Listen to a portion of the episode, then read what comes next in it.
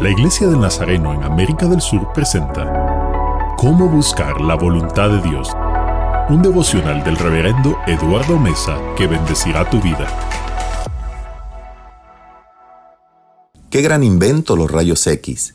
Permiten a los médicos ver nuestro interior por medio de imágenes en blanco y negro. Un vistazo por un ojo entrenado puede detectar algo que no está bien. ¿Qué está viendo Dios dentro de nuestro interior? En el pasaje bíblico vemos el decreto del rey de Nínive. Todos de inmediato debían clamar con todas sus fuerzas a Dios y dejar su mala conducta y violencia. Esto tal vez haría cambiar de parecer a Dios sobre la destrucción que vendría sobre todos, ya que las imágenes del pecado eran evidentes.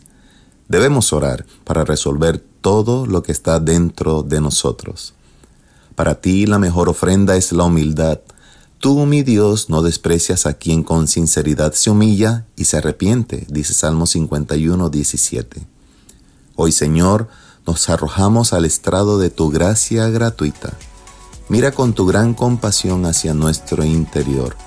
Tú nunca desprecias al que se arrepiente y convierte de sus malos caminos. En el nombre de Jesús. Amén.